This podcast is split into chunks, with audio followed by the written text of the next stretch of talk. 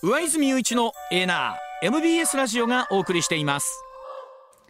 時刻6時まもなく28分になります。ここからは石田英二さんでございます。おはようございます、はいおはようございます。よろしくお願いします。はいまずは石田さんに聞きたいのはこちらでございます、我々の退職金は一体どうなるんでしょう？ね骨太の方針で退職金の税制見直しへというニュースでございます、まあ、政府が打ち出しましたいわゆる骨太の方針の中に勤続年数が長いと優遇されます退職金の税制見直しが盛り込まれてはいいます、退職金所得税の課税対象となるんですけれども同じ企業に20年を超えて勤めますと勤続1年あたりの控除額一気に増額されて一気に増額されて手取りの退職金が増える仕組みになっているんですがこれを勤続年数に関わらず一律にすることが今回盛り込まれているということなんですね、まあ、骨太の成長お成長産業への転職を促す狙いがあるということなんですが長年会社のために積み上げていた私たちの年金は一体どうどうなるのか？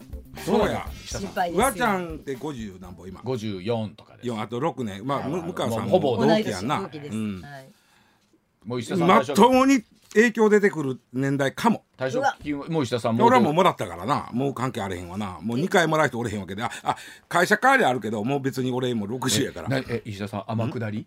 甘甘下り。いいな。天下り。甘甘下り。があるんです下り。甘下ってない甘下ってない甘下ってないうんえじゃあ56年後ぐらいに出やるとしたらねやるとしたらそれぐらいになってくるかもしれないわ。これはえっとまあ本当あ後に話ありますけど、うん。まあ政府は本当どうしようとしてるのかっていうところなんですけど。そこなんですけどね、まああんまり綺麗事にはこれ言うとんですけどね、まあまあ。政府は綺麗事言ってるんですけどそんなはずなかろうと俺は思っとんですけどね、はい。まずね皆さんの皆さんっていうかお二人の50半ばで、僕もそうやったんですけど退職金の税金なんて考えてこなかったんですよ。まあそうですよね。若い頃なかなか実はね日本ってねやっぱり退職金はねかなりあの税金は得するシステムになってて、あの退職金だけの税制なんですよ。うん。例えばあの普段のこうか収入があるからはい。所得があるじゃない。か、そこにポンと上乗せされるんじゃなくて、退職金だけの考え方のうん。税制なんですよ。もう別物になって別ですね。物。まずそこでちょっと測っといてほしいんですけど、で、えー退職金はいただきますがその時になんぼ税金とあるかということなんですけど、ん。控除額というのがあるん。ですはい、控除って分かりますよね、例えば、えーまあ、まあ2000万退職金やったら、たと控除が1000万あるとしたらね、はい。仮にあ1000万としたらまず1000万抜いといて、はい。残りの1000万に対して、えーまあ、いろいろ税率かけて、税金弾き出しましょうということなんですが、うん。控除っていうのがあるんです。何でも控除ってあるじゃないですか、はい。で控除額の計算式なんですけど、20年までは分かりやすい。うん。20年。勤続20年まで分かりやすい、1年につき40万円の控除です。例えばに年勤続20年やとそのまま普通にに市が800万、はい。800万はだからまず退職金から関係ないものとして控除はい。引かれるわけ、はい。で残りの1200万に、まあ、例えば2000万だ2000万だったらねね、えーその1200万に対しての、おまあ、どうやって。で実はそんなに税金高ないんですよ退職金ってようできると、で問題は今政府が言ってるのは20年まではよろしいやんたこれと、で21年目からねあのどうやってかと。20年目までは年40万、はい。で21年目からは1年につき70万うん。控除されるの。おおでかいわかりやすく言うと、ね。多分21年やと20年目までの800万はい。と1年分のはい。70万、はい。まあ、870そう万控除される、結構いやー。ポンとなるでしょ、はい。で大抵例えばやなうーんあまあだからうん勤続21年やったらあだから勤続30年。まあ、さまあ、30年っていうことないか今60やからまあ実際はに38年ぐらいが多いんだけどね。まあ、ちょっと計算やりやすいように、はいはいはい。30年にするね、はいはい。30年やとしたらまず20年分の800万、ん。そして残った10年分のん。70×10 やから、はい。700万、うん。合わせて1500万がまずは税金がかからないもんとしてまず控除される。あーでかい1500万引かれたらあと500万です500万それに対する税金税金のはいまあだいそれもぶ実は税率もそんな高ないんですよ、はい。実はね。でうーん例えば、まあ、勤続38年にしましょうか、38年、うん。えー大学出て、えー、60歳まで働きました、はい。まあ、大学今の子はねあまり浪人せえへんみたいやから、まあ、22歳ということが多いんですよね。で60で定年退職したら38年間ですよね、38年で退職金が2000万の場合、まあ、これはもう2060万まで無税ですから、すごいな。まずもう全く全部はい。丸っぽです、丸々丸っぽです、で38年働きました。退職金が3000万あります、っていう場合は、えー、それでも？うん。大体2060万までが無税で残り、えー940万に対する税金なんではいはいはい。実はこれと計算式あるんです。ここややこしいから言いませんけど、ざっくり税金は100万円です。940万に対して100 100万万、でその前のお2060万はもう無税なんで、ねはい。だから100万円引かれるんで、えー、2900万、うん退職金3000万出ましたけど、2900万は入ってくる、はいはいまあまあ、まあまあね。優遇されてるんですね税金って、はいうんそういうもんなんですよね。でまずそこをまず分かっていただきたい。でこの、なんでこんな政府がさっきちょっとうわちゃん言ってくれたけど、21年超えたら急に退職金の控除額が増えて得するから、えーみんなやめへんって言うのよ。うんやめへん。でであのどんどんその産業の新陳代謝を良くしてその、うーんまあ、伸びていく産業に人を移していかなあかんのに、みんなそれを理由で移れへんのは良くないからそれは退職金やろいうことでてメメス入れようとするんですけど、そんなことを考えてるやつは世の中におらんわけです。よ。私もそう思う石田さんそれ違おっしゃる通り。おっしゃる通り。誰一人誰一人がほんん。そうでしょ、ん。まあ、例えば今あのうばちゃんにしろ、はい。向川さんにしろ、そのはい例えば転職ということちょっと頭にあったとしようや、でも、うん、やっぱし転職って言うてそんな簡単になーってなるやんか、はい。その時にいやせっかくここまで積み上げてきた退職金の控除額を ょっと計算しようかと。そんなちゃんとしたね。人がいるんだったら会いたいわその人。おらんやろ。そんなやつは俺聞いたことない。で俺調べて一生懸命そんなどっかにデータないかな思って、ほんならね、リクルートがやっぱ偉いもんで去年調査してるんリクルですよートすごいな、えー転職しなかった理由転職しなかった転職しないまま定年退職を迎えた人に、なぜあなたは転職しなかったんですか、一番多いのは、えーこれ複数回答なんですけど、忙しいで転職する活動する暇がなかった。あなるほど。まあそうまああるやろな。まあそれはわわからなわかるでしょ、ではいまあそこもまあ本人の若干言い訳もあるんやけど、まあまあバタバタしてるうちに、えー気がついたら定年でしてんという、はいはいまあはい。まあ俺もそうかもしれんな、で次あのーあの、自分の希望に合う仕事がはい。見つからなかった、うん。転職、だから積極的に転職したかったら探すんでしょ、そうでしょうね。でそこまで思ってへんから、ね。よほどええ条件やったうん。ら変わろうかと思ったけど、ん。いやまあ別に職種も含めて、うん。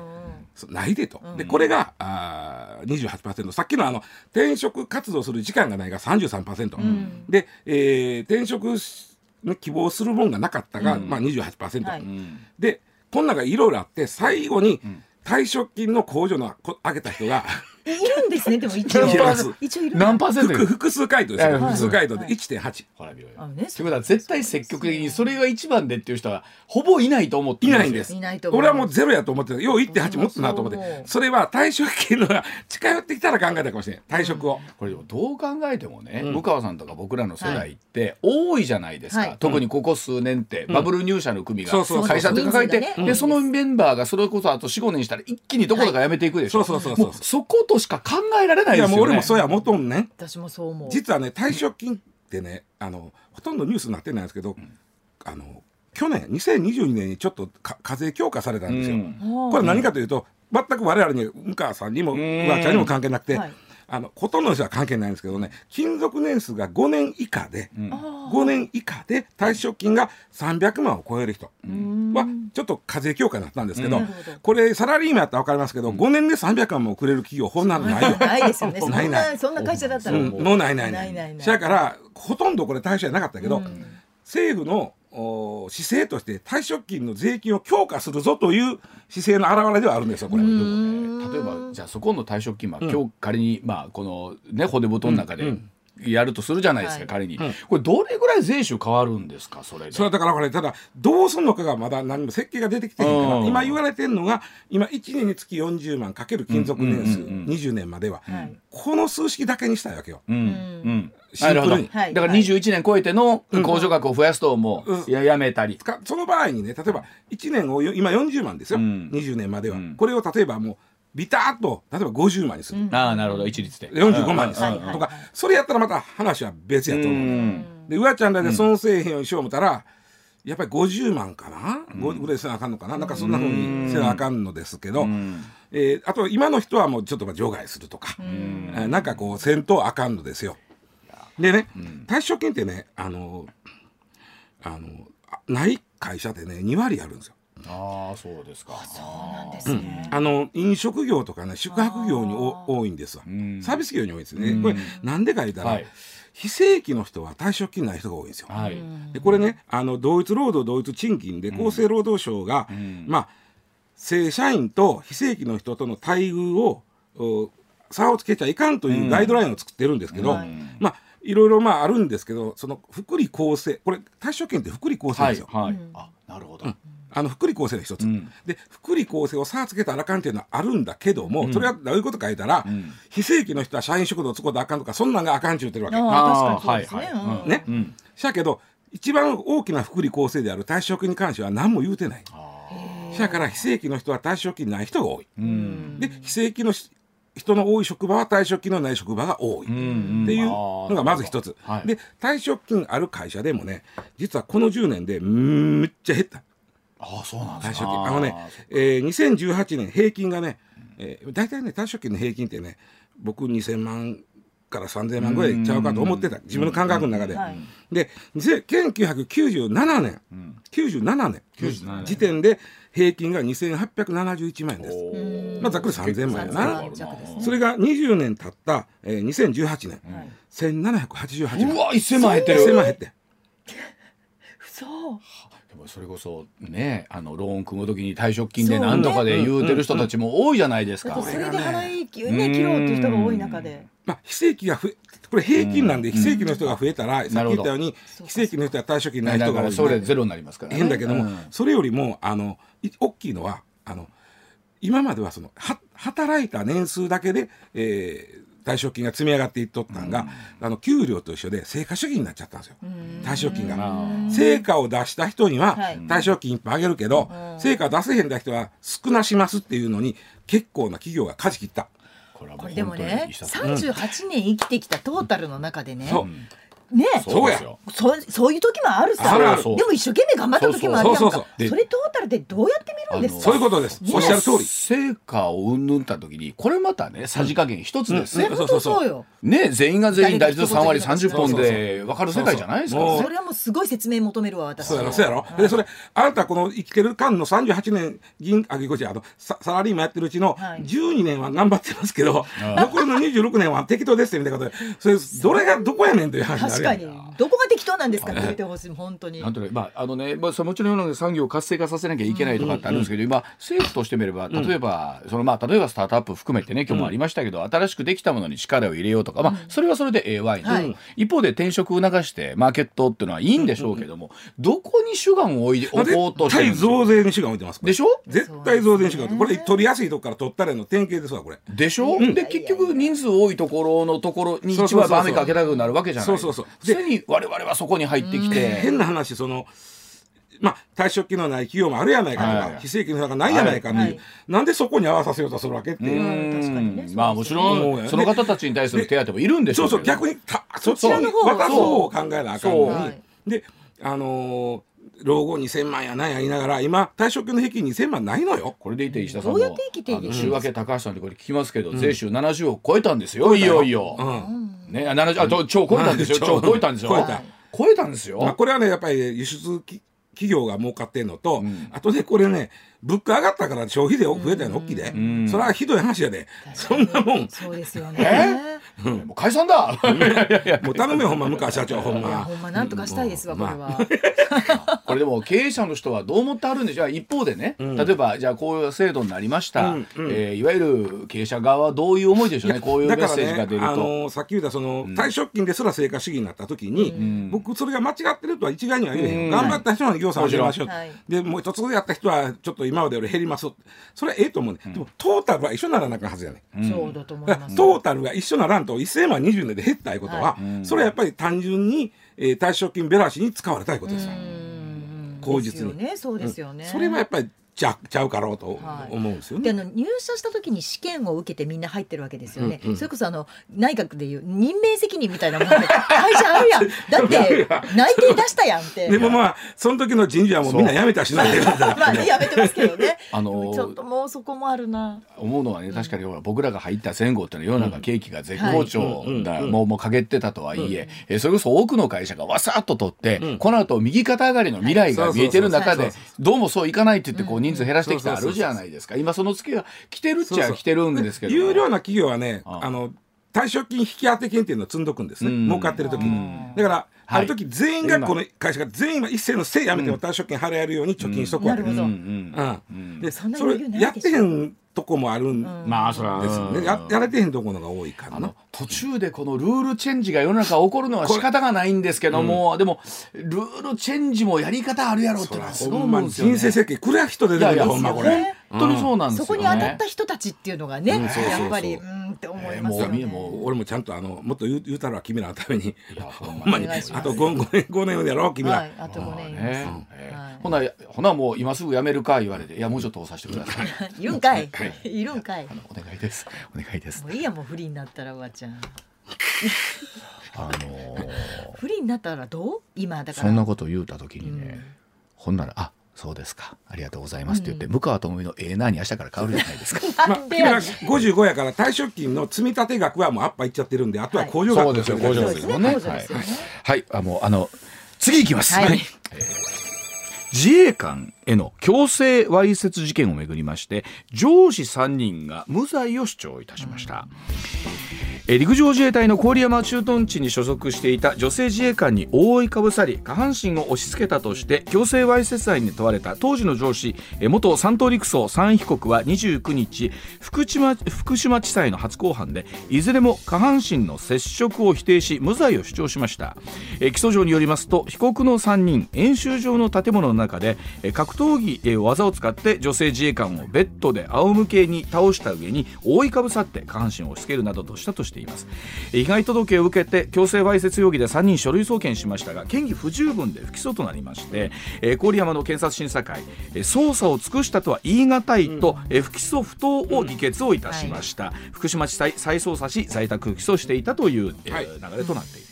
これはですね、まあ、ちょっと今、ばあちゃん、ざっくりはいはい説明してざっくりたけど、民事、刑事とも、まあ、民事もね、かなり異例の展開をたどるんですよ。はい、はい。えーだからあのニュースに何面もなってて、この女性自衛官の方、元ね、はい。えー顔出しで出たり、はい。自分でネットで訴えたりして、えーかなりリスクを負いながらやってはるわけですよ。でだから皆さんどっかで見たことあるニュースなんです、ある意味ねまだやってんのかという一般的な感覚ではそれは正しいんですわこれ。えーっていうのはかなり異例な展開で今ばあちゃん言ってくれた、ん。まず、えーまあえー陸上自衛隊の演習場の建物で、まあまあ、みんなでお酒飲んどったんでしょうね。その時にえー元自衛官3人の男性が女性を格闘技でこう、の技足技というか、はい。ベッドに押し倒して足を開かして上に乗っかって服着た状態でですよ、服着た状態で自分の下半身を女性の下半身に接触させたこれわ強制わいせつ罪ですよっていうことなんですね。で最初のあのめちゃくちゃ異例なんが、まずその最初去年5月に強制わいせつの疑いで書類送検されたんですよ3人は、はい。ところが嫌疑不十分で不起訴になった。うん。うーん。でその後にそのね女性がネットで、えー自分はこんなことされたんだよと、うん。いうことを訴えてだんだん事件として表面化していくわけです。はい。その時にで、まあ、この女性が警察検察審査会に不服申し立てをしたんです、おかしいと私このことされたのに、嫌疑不十分でどういうことよってなって、で検察審査会が開いて11人の民間の人が選ばれた人が審査した結果、捜査がこれされ尽くしてない。うん。ということで不起訴不当という、はい。えー下から2番目の重い、え3つしかないですけどね、真ん中の、えーが出てそれで検察がもう一回捜査した、はい。でそこでまた不起訴となったらもう一遍検察審査会になるんですけど、そこで起訴したんですね今回、今度は。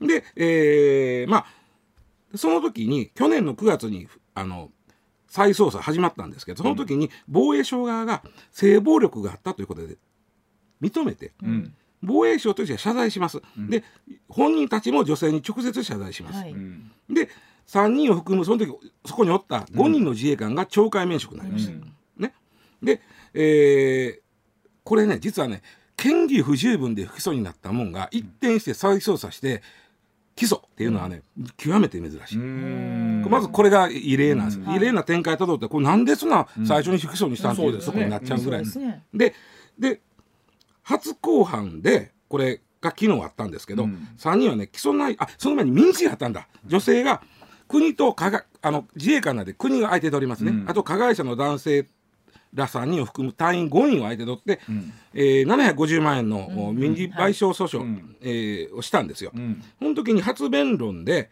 国は謝ってますから、悪いございましたと。その通りですと、ん。えーお金についてはちょっとちょっとこっちもいろいろあるんです。が額については。でもそれは事実はそうです、なったんだけども起訴された3人を含む4人の自衛官が私らはしてないとここで言い出したんですよ、うん。民事で。はい。で謝ったん違うんかいと、うん。君ら謝ったやないかいと、言うた時に昨日の初公判で謝ったんは国が謝ったんであってうん。個人の謝罪ではない。なんかすごい、ちょっとりそうね。理屈としてなんか理解しにくい。当時自分たちは防衛省に所属してて防衛省が謝ったら、えーまあその姿勢を習って自分らも謝るのはしゃあなかったから謝ったけど私たちはわいせつ行為はしていないと言い出したんです昨日の初公判で。はいはい。また話がこう戻ってしまった。そうですねうんで、えーわいせつ行為と認定される、まあ、わいせつと認定される行為があったのかどうかなんですけど、今から話すことがちょっと実は今日はあの、この、えー自衛官の弁護人はわいせつ行為に当たれへん。押し倒した。押し倒して、こう上に覆いかぶさった。でも、下半身を下半身に接触させるということはしていない。まあ、どっちにしろ服は着てたから、もう見た感じにしかなれへんのですけどね。はいうん。あのそんなことはしてへんと、ん。だからわいせつ行為に当たらないというなんですけどこの弁護士さんが、まあ、来ないと怒られるかもしれないけどちょっと勉強不足なんちゃうかと思ってて、実は2017年なんで6年前に最高裁がね、えーこのわいせつ強制わいせつ罪の成立にその行為に性的意図があったかどうかは関係ないと、女性がどう捉えたかやという判決をしてうる、ん。なるほど。はい。うん。つまり下半身同士を接触させるというのは性的意図って取られるじゃないですか、はい。だから性的意図はなかったと言ってるわけですよ、この俺は俺たちはせ、うん。下半身はひっつけてへんと、はい。性的意図はなかったって言うけど6年前の最高裁判決で、わい強制わいせつ罪の成立に性的意図はいらんとなったわけ、うん。うん。うん。これどういうことか言ったらね、はい。当時どんな裁判があったか言ったらあの13歳未満の子供の体を触って撮影してたおっさんがおったわけですよ、はい。このおっさんが強制わいせつ罪に問われたんですけどもその時は性的意図がないと、えーすそのわ強制わいせつ罪は成立せえへんと言われとったんです、じゃあ私は性的意図はないですと、この女の子の体触りましたけど、それは何でか言うたら実は私借金してましてね、あ借金ししたくって、友達にお金貸してって言ったんですよ、そしたら貸したる代わりにちいこいこの体触ってる映像を撮って送ってこいと。なるほど。はいはい。言われたと、はい。私は別にそんな行為に興味はないんです、はいはいはい借金のためにやった行為なんでわいせつには当たらないっていうことを言い出してこれで最高裁まで行ったわけだ。ほで最高裁が出したのがいやいや犯人に性的意図があったかどうかは強制わいせつ罪の成立には関係ないと。被害者の受けた性的被害とか内容とか程度に目を向けなあかんのであって、そんなあんた何言うとんねんいうことでこれはそんな言い方は通用せえへんですとなったわけです。そうそうですよね。だから今回下半身をひっつけたひっつけてないから性的意図がないっていうのは実は通用しない理論なんですよ。あのでもそれは弁護士さんはそれこそ判例主義の中でですすよね。絶対俺成立せんのだからそこでやられた側がひっつまあその時はひっつけられてるって言ったんだけどもひっつけようとひっつけまいと押し倒して上に追いかぶさったら、旗から見たらそりゃそうでしょということやね。だって同じことを仮にね、あの自分の会社で想定した時に、うん。どどう考えてもそりゃそうやろって。そう言われても仕方がないですよね。って言われますよ、はい。そうなんそうなんです。だからまあ同じ理論で来ると思うんで、ん。これはまあその自衛官3人が言ってることは通用せえへんなと思ったんですけどね。じゃあすみません。ちょっとお知らせ挟んで、はいもう少しはい。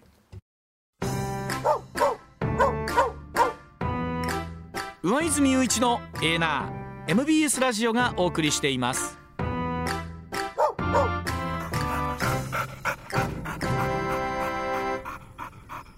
まあ、石田さん、まあ、裁判のことですから、うん。この後、まあ裁判でどんなふうにねね。えー判決が出てくるのかということですたけれども。だまあ思うのがそのこの自衛官の人たち、無罪主張してる人たちなんですけど、まあだから俺たちは性的意図はない押し倒したけど性的意図はないっていう、そのこと自体が、うんもうセクハラパワハラなんですよ。はい。うんそうですね。そうそうなんです。よね。で今までセクハラパワハラやったことが、えー刑事じあの責任を問われますっていう世の中になってきてるわけやんか今。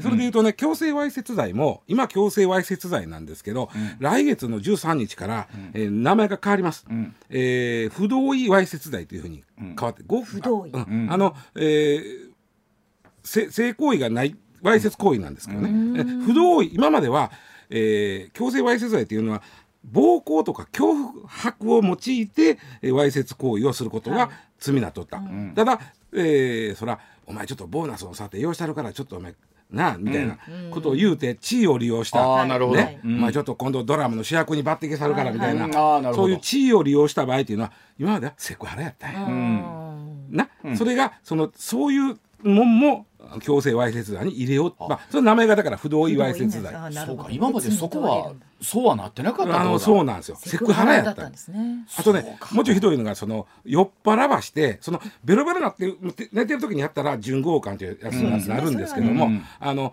もうちょっとこう判断が鈍ってる状態で、うん。まあちょっと行こうやみたいなことを言った時うんはセクハラやったんです。これもそはセクハラか。それはだからあの判断がギリできる鈍ってるぐらいの時あは。ーでそれをん。いや強制わいせつ罪にしようというのは来月からなんですよ。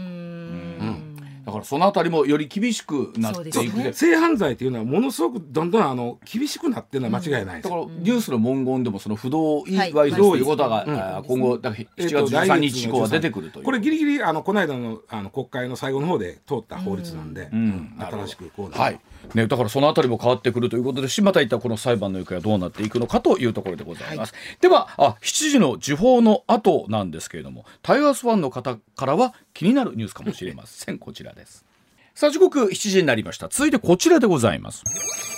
京丹後市が野村賞の創設を見送りというニュースでございます、まあ、阪神タイガースの監督もお務めになりました野村さんこと故野村克也さんですが、はい。まあ、京都の京丹後のご出身ということでして、え実は京丹後市野村さんの功績を後世に引き継ぐ野村賞を作るということを発表していたんですけれども、ここに来てですね今年度創設が見送られるということになりました、えー今年の11月をめどに最初の1人を選考する予定だったんですけれども、市議会の方で、えー選考基準が曖昧、えー郷土の生んだ偉人である野村さんの名誉を傷つけてしまう。あるいは物価高で市民生活が苦しい中市の一般財源は不況対策に使うべきだなどという異論が出てきたということで市は再検討して再提案するということなんですあのうん。気持ちはわかります。あの京丹後の方の気持ちもわかるし、はい。役所の気持ちもわかるし、えーこれあの何もその野村さんをこう検証するその賞を作ることに対して、えー議員の先生方が反対してるわけじゃないんですよ。急にやるってなったから、はい。これどうやって決めんのというところちょちょっと急ぎすぎてないかとなったというだからちょっとあともうちょっと先にせえへんかということなんですが選考基準が難しいわこれ。確かにね、まあ基準はでも決めなきゃいけないしね。ねどうどういう基準だからねただねあの野球界にはい。大きな足跡を残した野村さんの功績を、あ功績を世に引き継ぐ賞金100万円となったんですけど、えっと野球に限らず人材育成に尽力した人物も対象。そうでしょうね。選手だけじゃないと、はいまあ、野球じゃなだけじゃない。だけだけじゃない。それだけに限ると野球関係者のしかもらえない。し古田さんの次出てけへんでなるわけやんこれ。これやって もらうとでそれはあれですか？京丹後に、えーご在住であるのが関係ないご関係ない関関係ない。係者は関関係ない。あ関係なく、うん関係ない野村さんという人の功績を引き継いだようなことをやってらっしゃる方。したらきおおおっしゃるように急に例えばじゃあ愛弟子だった、うん。古田克也さんが受賞される可能性もあるしああるあるあるあるあでもそれ分かりやすいであかんと思うんだよなそれ。あのもうちょっと1回目そこ行ってもらうとそうですね。2回目以降難しいそうですよね。該当者なしが続く可能そうでしょ性もありますもんね。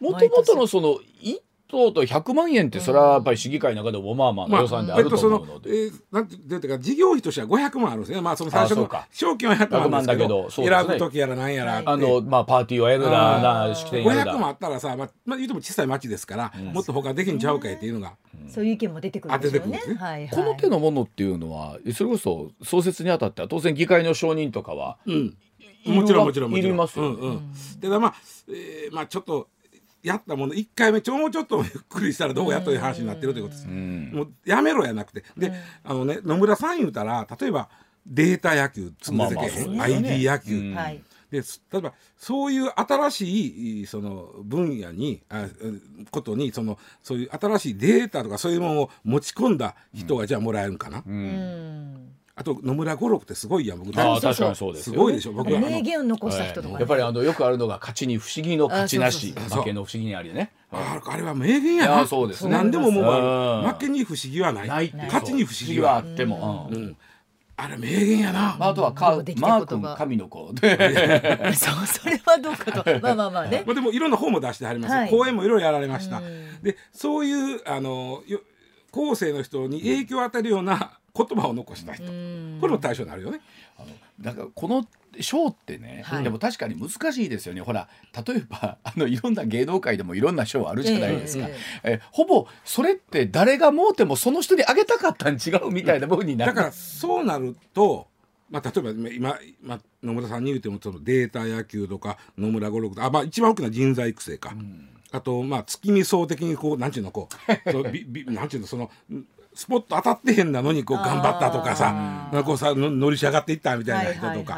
あの賞って難しいなと思うんですけど結局ほら受賞した人とか含めてはい。歴史と伝統がその賞を大きくしていくそうってそうそうそうあるじゃないですか。だからね、うん。結論で言うとねこれ行政がややることちゃう。ちゃうではない。もしかしたら。これが民間のお金持ってる人が、うん。私の財産で野村賞というのを作りましたと、はいはいそうですね。でその基金を作って、はい。はい。えー財団法人を作って、はい。ここが運営して毎年一人検証したいんですってやったら、うん。誰も文句言えへんとそ思うね。うでしょうね。確かに。そしたら選ぶ基準も自由ですからね。そうですねそう。そうそうそう。僕が思った人にしますから。ってそうそう。言えますもんね。そうそうそう。だから自治体がやる場合っていうのはありますよね。あの名誉市民賞とかよくあるじゃないですか。そうそう。そう。ね。そこはねあのうん。あのあんまり突っ込みようがないのは、確かにこの方市民やし。そうそう。そうね。ご出身だし、あのまあそんだけねあの市の名前なりを大きく、うん、してくれた。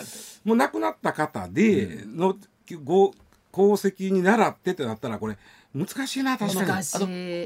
意図というか志はおっしゃる通りなんですけども、だからあのよく世に言うベストジーニスト賞みたいな感じがいいんじゃないですか？みんなジーンズなんて履いてるやんみたいな。その中でなんでこの人なんていう。でそのその年に一番トピックになった人に、うん。えベストジーニストも差し上げたいあるじゃない。これはやっぱしなあの民間やからできる。そうそうそう。例えばね野村さん僕今さっき言ったはいはいいろい。ろ業績あります。よその中で私なんであなた今年私今年なんで選ばれたんですけど、あなたは日本にを代表する共済家ですみたいなね それも民間やったらおもろいおもろいなるおもろいおもろい面白いなりますけどだけど行政はそれはそのシャリはできへんという、ね、確かに確かに。うんうん。確かにそれはあるな。でもそれで言うとあまりその行政が自治体が持ってらっしゃるこういった賞というのはあんまないんでしょうかねやっぱりね。あの特にこの基準が難しいからやりにくいよね。うん。何かにその名誉市民名誉県民県民とかっていうのはあるでしょうけど県民栄誉賞とかそうそうそう。市民栄誉賞とか、そう分かりやすいんだな。あこれじゃあ一回止めて。止めてちょっと考え直す。ただあの僕あの気持ちわかるんですよ。町の人がこれを作りたいって気持ちはすげえわかるから。これはで。も行き着くところね例えばほら国民栄誉賞とかも、いやすごい誉れだしその通りなんですけれども、はい。どこかでほらあの行き着くところ今度はね、あんたらの支持率上げるためにみたいにそうそうそう実際なるとね。そうなんですよ。国民栄誉賞はね。になるとね、うん。うんうんでもまあ、まあ、この人だったらもっと純粋にこれ作ろうとしたと思うんだけども、うんちょっとギリギリになって立ち止まったんやと思うんですよ。いやこれ難しいぞ。でも確かにあの 今おっしゃったように自治体が賞を設立して、うんえーそれに対してっていうのは基準が難しいなというのは、難しいえー今回の一件でよくわかるっていうのはあでもりますね。京丹後氏が野村さんを大事にしてはるのはようわかるし。それもわかるし。うん、まあなんかまあまあちょっとゆっくり考えはったらどうですかと。そうですねちょっとのんびりいきましょうってはい、いうねわかりました。上泉雄一のエーナー MBS ラジオがお送りしていますツッコミニュースランキング。時事問題から芸能スポーツまで突っ込まずにはいられない注はい。目ニュースを独自ランキングでご紹介、はい。まずはスポーツの話題です、プロ野球阪神は甲子園球場で中日に8対0で快勝しました、はい。阪神は村上正輝投手が先発し7回5安打無失点6奪三振の好投で甲子園初白星を挙げました。本当に絶好調の5月を受けてはい。非常に厳しかった6月,、6月がね。ようやくちょっとずついや本当にもう復調が見えてきました。まあでもこの後後はいよいよ東京ドームでジャイアンツ3連戦どうですかこれ。ねまだまだタフなゲームが続いていきますね。うんそうですね、はい。応援しましょう、えー続いて野球の日本代表、侍ジャパンの次期監督候補が、はい。前ソフトバンク監督の工藤公康氏に一本化される方針であることが29日分かりました、う工藤氏はソフトバンク監督時代在任7年間で5度の日本一に輝いています。現場復帰への意欲は十分で受諾に大きな支障はないと見られています。これねあの昨日のけ昨日というか夜中、つい先ほどなんですけど、はいはい。東スポウェブで、はい。えスクープみたいな形で出てるんです、ですから、うん。これまだ後追いというかねなるほど。出てきどこまで？そうですね。どこまで？工藤さんのお名前っていうのはずっと、まあ、もちろん上がっていたし、古田さん一郎さん、はい。松井さん、はい。い、ろんなお名前ある中で。まあ行くんでしょうこれね、決まるとしたら東スポ大スクープですよそうですね大スクープですよただもう今ネット上は、はいもういよいよ工藤さんだ工藤さんだでえらい盛り上がってるんですけど本人実はいや俺じゃないねんけどでもまあ意欲十分ってたま侍ジャパンね、はい言われてさいやいやプレッシャーですよすごいプレッシャー、勝ってるからねだからすっごいプレッシャーそうだと思いますそこはプレッシャーはねさあこの辺りねこの後大スクープとなっていくのかその監督を受けるうわちゃんだったら受けないでしょ俺はもう無理です私は受けたいもんやっぱり 話が来たら。え野球やってもちろん野球やって。PK は蹴りたいですか？蹴りたいです。あ僕は絶対蹴りたい ねねそういうタイプ。やっぱりここで分かれるんですよね。はい。それではニュースランキング参りましょう、まずは第5位です梅雨前線の影響で日本列島は30日から7月1日にかけて日本海側を中心に警報級の大雨になる恐れがあるとして気象庁が警戒を呼びかけています。気象庁によりますと日本の南側にある高気圧周辺の非常に暖かく湿った空気が流れ込み梅雨前線が活発化する見込みで日本海側を中心に広い範囲で大気の状態が非常に不安定となる模様であのす本当は毎年この時期ってねゲリラ豪雨とかいろんな言い方ありますけども、そうですね。本当にあのメリハリが効きすぎてますから引き続き本当にこれは十分ご注意くだまあさい。梅雨末期に入ってきたというふうに思うのね本当そうですよねはい、でもお気をつけください。続いて第4位です。横浜市鶴見区のマンション駐車場でこのマンションに住む女子大学生が刃物で刺され死亡した事件で女性と交際関係にあった22歳の男が殺人の疑いで逮捕されました。2人をめぐっては2021年から今月22日までに4回にわたって男女間トラブルに関する通報が寄せられていたということです。この手のニュースをねもう本当聞くたんびになんとかならんかったのかっていうこと。ね。いつも思うんですけどでもまあね。警察に相談はしていた。っていうのはね。いやでもでまあ、もちろんいろんな形で、はい。ねあったとは思うんですけれども、まあ、本当どういういきさつだったのかっていうのは改めてこれね知りたいですよね。ね。うん。続いて第3位です上場企業の株主総会が29日にピークを迎え3月期決算企業の26%にあたるおよそ600社が総会を開催しました、資本効率や株価を高める経営が求められる中6月総会では株主提案を受けた企業数が過去最多に増加しました。今あのコメントあった通り、はい。いまあ、いわゆる物言う株主という人たちの提案というのが非常に多くなってきていて、はい。それだけまあ経営者と株主さんで非常に緊張感の高い株主総会が開かれているということで、はい。まあ、これ非常にあの企業としてみるとね、今後進んでいくたびにはいいことなんだろうなということですけれども、経営者の方はもちろん一方では非常に大変な状況でちゃんとしなきゃもありますけどもってもちろんですけどね。はい。第2位ロシアで起きた民間軍事会社ワグネルの創設者プリゴジン氏による反乱をめぐりウクライナ侵攻でロシア軍の副司令官を務めるスロビキン氏が拘束されているとイギリスメディアが伝えました。数日間連絡が取れておらず、けえー刑事訴追か尋問のための拘束かは不明だということです、これが不明だというところもそう。なんですけれども、まだまだやっぱり予断許さない状況続いてますよこれね。はい、うん。では第1位です日韓両政府は29日両国の閣僚級による日韓財務対話を東京都内で開き金融危機などの際に互いの通貨を融通し合う通貨スワップ協定を再開することで合意しました、協定は両国の関係悪化で2015年に終了しておりおよそ8年ぶりの再開となります。あのつい先日は2019年で途絶えていたところの、まあ、輸出上のですね、はい。両の手続きである、ね、ホワイト国ね。ホワイト国、はいそうですね。グループ A 復帰というのもありましたので、まあ、本当日本と韓国の経済的なつながりというのがまたはい。より変わってくるという、新しいステージはどうなっていくのか。はい、上泉雄一のエーナーではあなたのメッセージをお待ちしています。ニュースについて言いたいことはもちろん暮らしの中で感じたいろんなことぜひ送ってください。メール uwa.mbs1179.com ツイッターでは「ハッシュタグエーナー」をつけてつぶやいてください